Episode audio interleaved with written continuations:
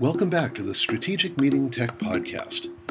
The Strategic Meeting Tech Podcast is your podcast source for news and discussion of the meetings and events industry. Each week, we bring you stories of new technologies, new ideas, and new directions that will directly affect all of us in the meetings and events industry. I'm your host, John Trask. I'm a CMP, a CMM, and I'm a 30 year veteran of both the audiovisual and meetings and events industry. Welcome once again to the podcast. In past years at WEC, uh, at least the past three or four, I've had an opportunity to sit down and talk with uh, Paul Van Deventer.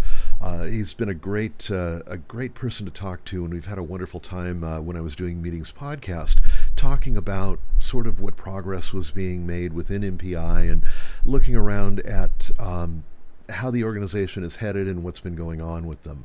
We had originally intended to sit down and have the very same sort of conversation uh, in uh, in Atlantic City a few weeks ago, but unfortunately there were some uh, outside events that interceded the events in Orlando uh, that drew uh, a lot of attention into uh, requirements within the meeting itself. And so Paul and I were able to uh, reschedule and sit down a little bit after WEC and talk. And in fact, we covered so much ground talking both about the conference itself and about uh, MPI and some of the things that MPI is doing to reinvent itself and position itself within the meetings industry that uh, it's actually going to be two podcasts. So it's uh, a, a, lengthy chat. We've split it into two podcasts to make it a little easier to uh, listen to in segments. So this is going to be part one, uh, and tomorrow we'll have part two of uh, our interview with Paul Van Deventer from MPI. And welcome back to the podcast. Uh, we're here um, in kind of a noisy location, but I think we can uh, we can make this work. And uh, we're talking with Paul Van Deventer, President and CEO of uh, Meeting Professionals International.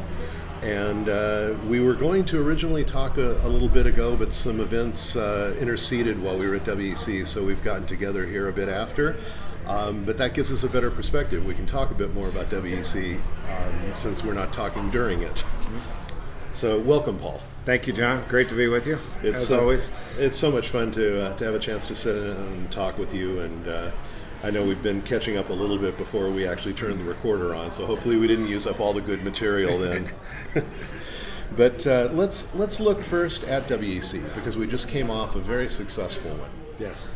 And so the attendance on that ended up uh, over 2,000? Over 2,000, um, which was uh, not quite where we are at in San Francisco last year, but a little ahead of Minneapolis the year before. Okay. And it it it, uh, it had a very good feel. I, it did. I was uh, really uh, there. There was reinvention is a word that you used uh, leading up to it, and I had I had made some notes about sort of the reinvention of it. But maybe maybe just speak to some of the things that MPI sort of purposely did coming into WEC to try and help uh, change things up a little.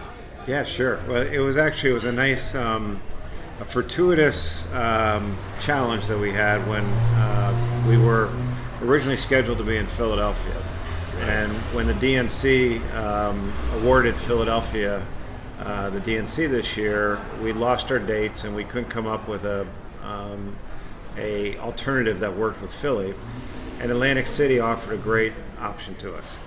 We began to look at Atlantic City and what they've gone through through their history, and it has been a city that's constantly tried to reinvent itself, uh, sometimes more success- successfully than others.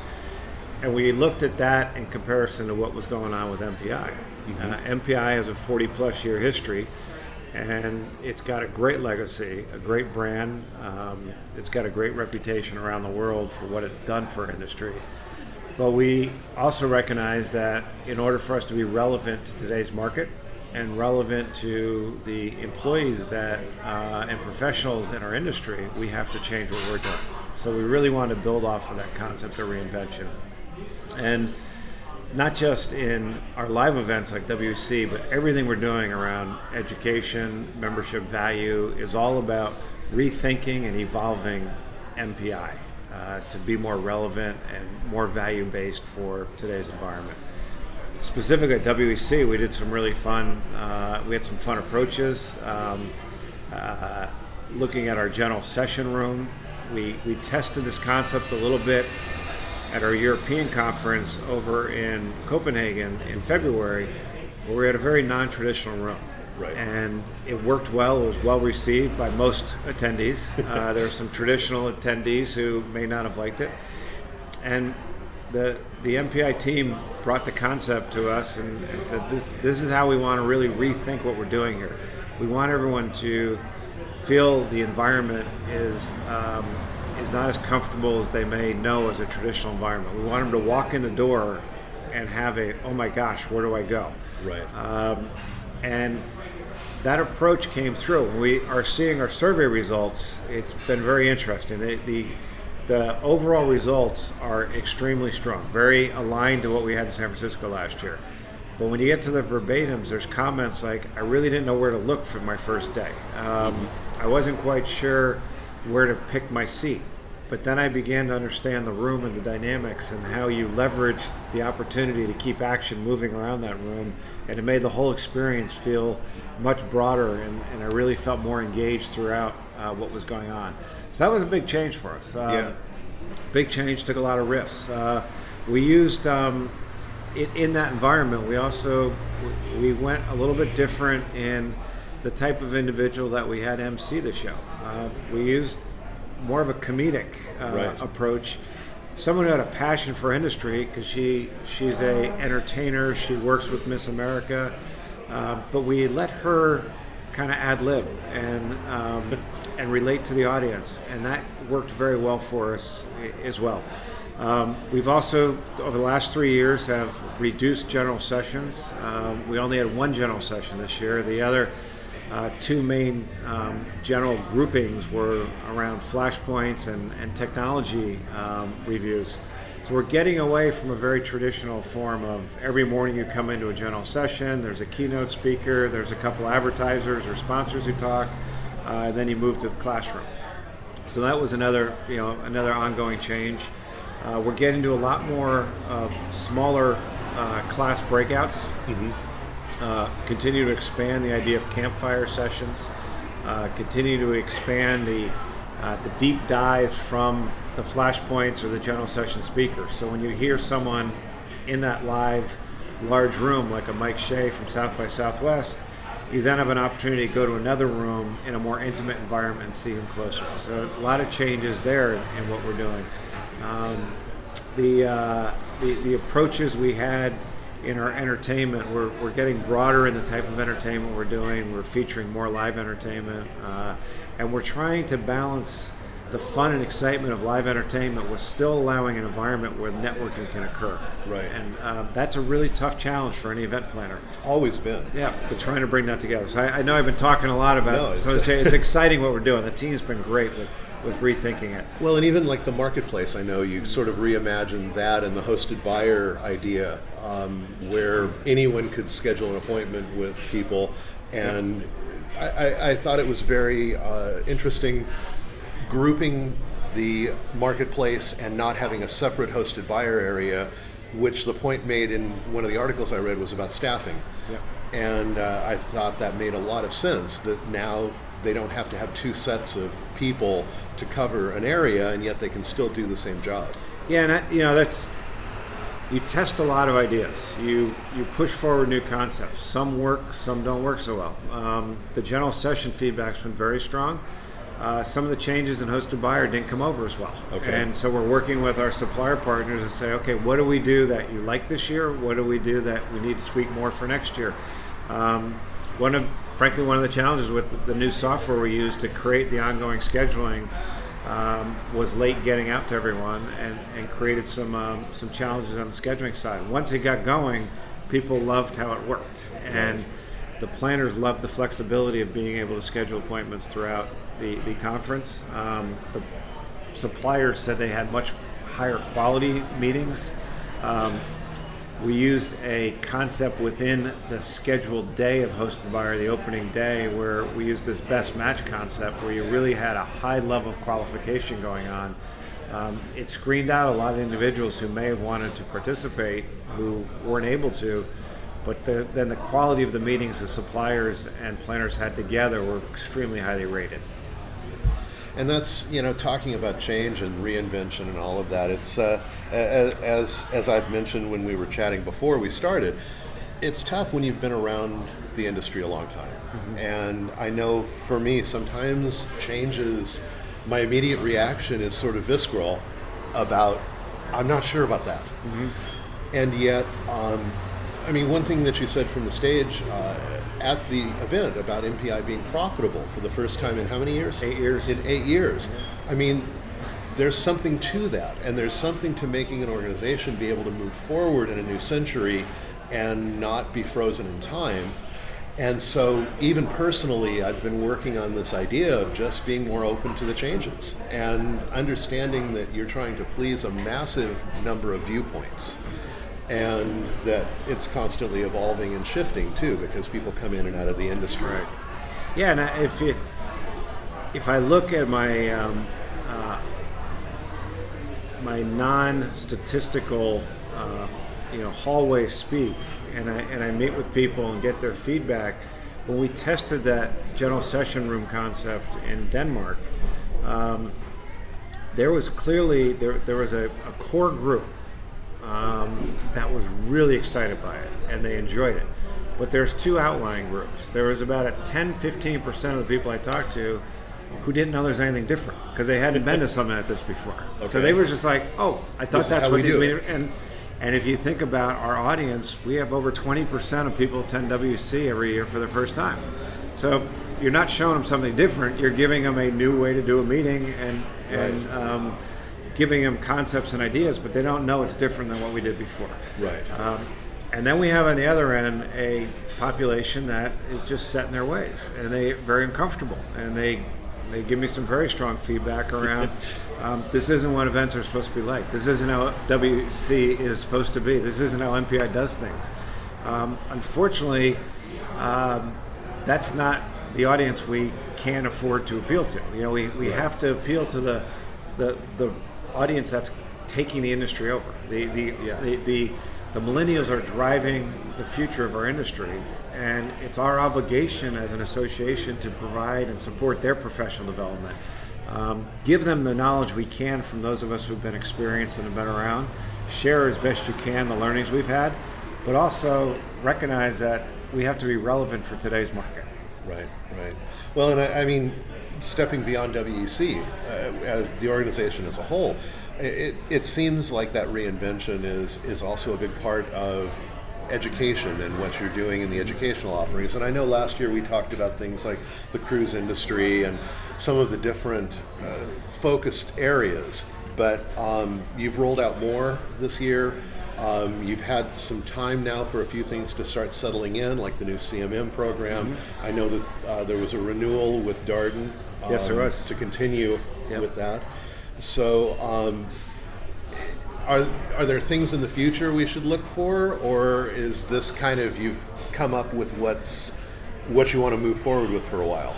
Uh, no, I'd say there's a there's a constant need to continue to evolve, and we have a very we put together um, almost three years ago a very clear vision of where we wanted MPI to go, and we built a strategic plan around that. And that plan was focused on some fundamental pillars, and you're starting to see a lot of the traction around those. First was getting back focused around what do we stand for and what's our primary objective It's professional development. So we needed to rethink how we deliver professional development, what that means, um, the value we get uh, and deliver to our members and the general industry, uh, all professionals in the industry. And you saw that in the launching and focus of the MPI Academy, and then some of the programs you're talking about. You know, coming out with specific classes um, in in functional areas like cruise uh, sustainability, healthcare. Uh, healthcare, yes.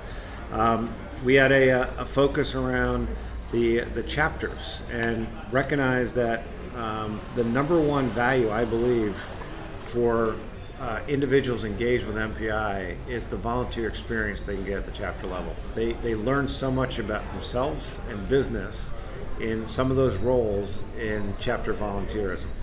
But we allowed for years the chapters to run very autonomously, mm-hmm. and we weren't giving them the right infrastructure and support to enable the success of the chapter leaders.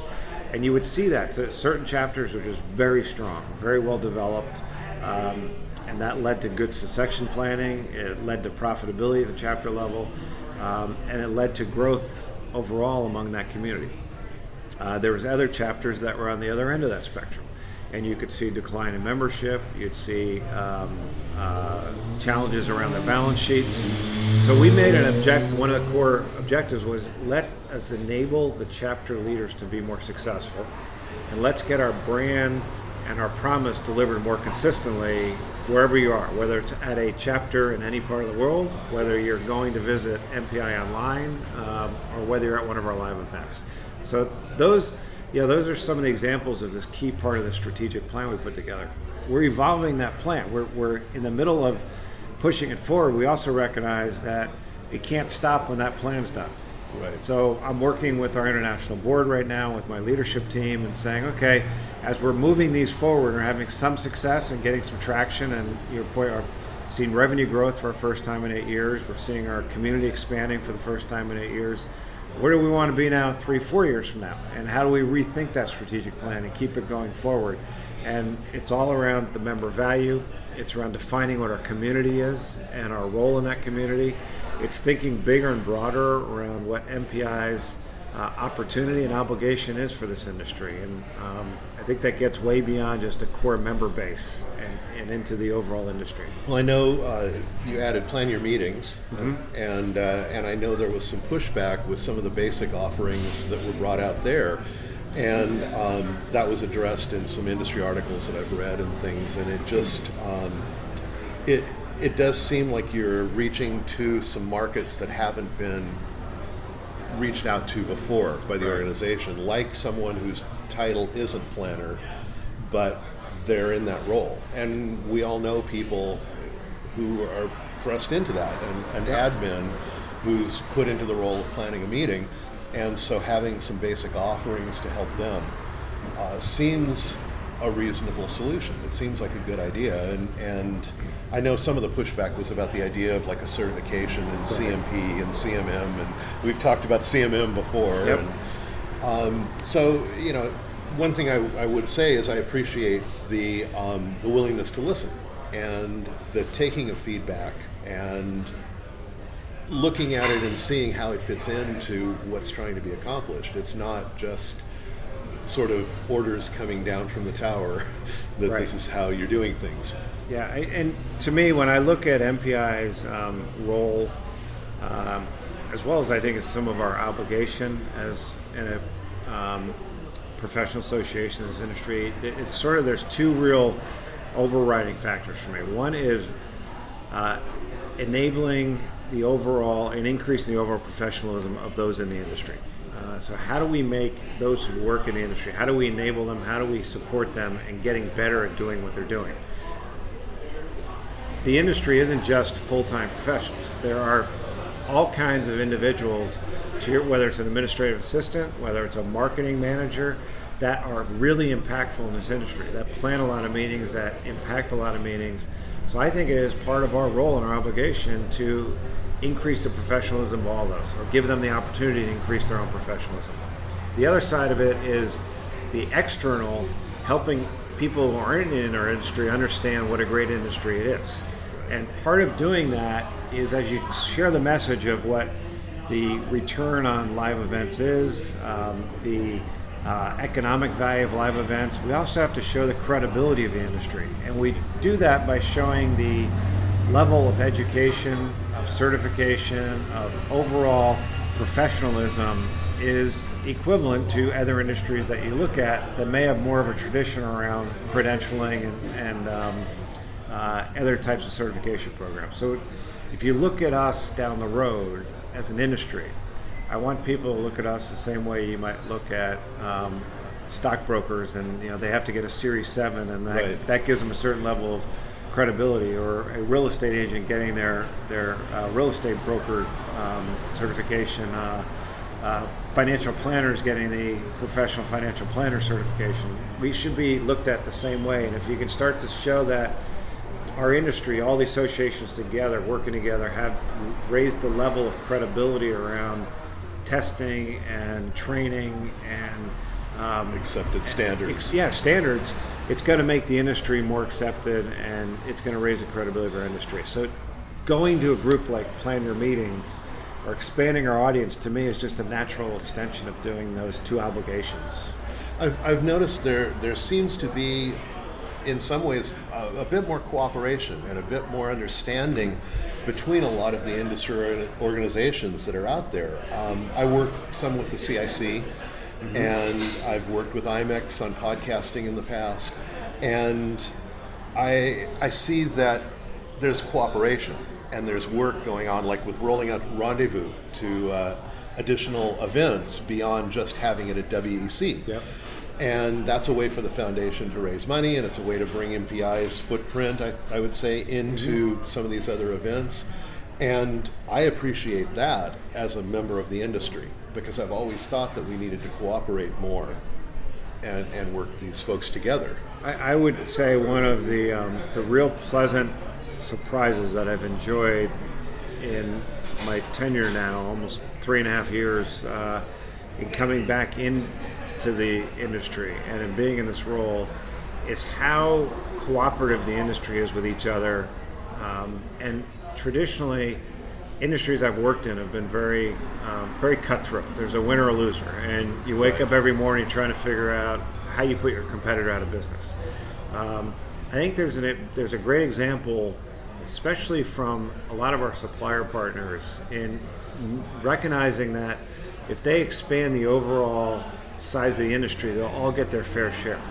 And if they work together on that, whether it's hoteliers, uh, whether it's the AV companies, um, some of the big event companies, if they can under, if they can get everyone to understand the investing in live events is going to benefit their organizations, then they will all get an equal share of that growth. Right. Um, what's been nice for me in the last, well, since I've been here, I, I, can't talk to the history before, but what I have seen is the associations recognizing that as well.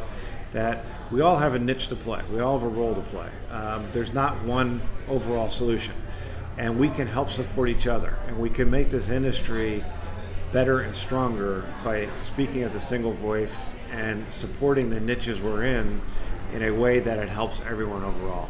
And I, truly, through CIC, through Meetings Means Business, um, through through JMEC over in Europe, we're seeing more and more of a pull together of the associations like we have seen with the suppliers in the past. And I know certainly that's been a message that needs to get out after the tough economic times uh, into the community outside of our sort of insular world where we all talk to each other. Yep in the impact of meetings and the idea of you know, when we meet, we change the world, the, the slogan that we're using, and that idea of what we can do to make the world a better place yeah. uh, that comes from our work. So that concludes part one of our two part interview with Paul Van Deventer. We hope that you enjoyed it, and we hope that you'll join us tomorrow for part two. This has been the Strategic Meeting Tech Podcast, your podcast source for news and discussions of the meetings and events industry. You can find out more about Strategic Meeting Tech at our website, www.strategicmeetingtech.com. There you'll find resources and information about how we help planners to create better audiovisual and technology outcomes at their events. Our music is provided by Steph Sachs, under license from the Creative Commons, and you can find out more information and links to the artists there on our website as well. Please send any comments or show suggestions to John, J-O-N, at strategicmeetingtech.com. Thanks for listening.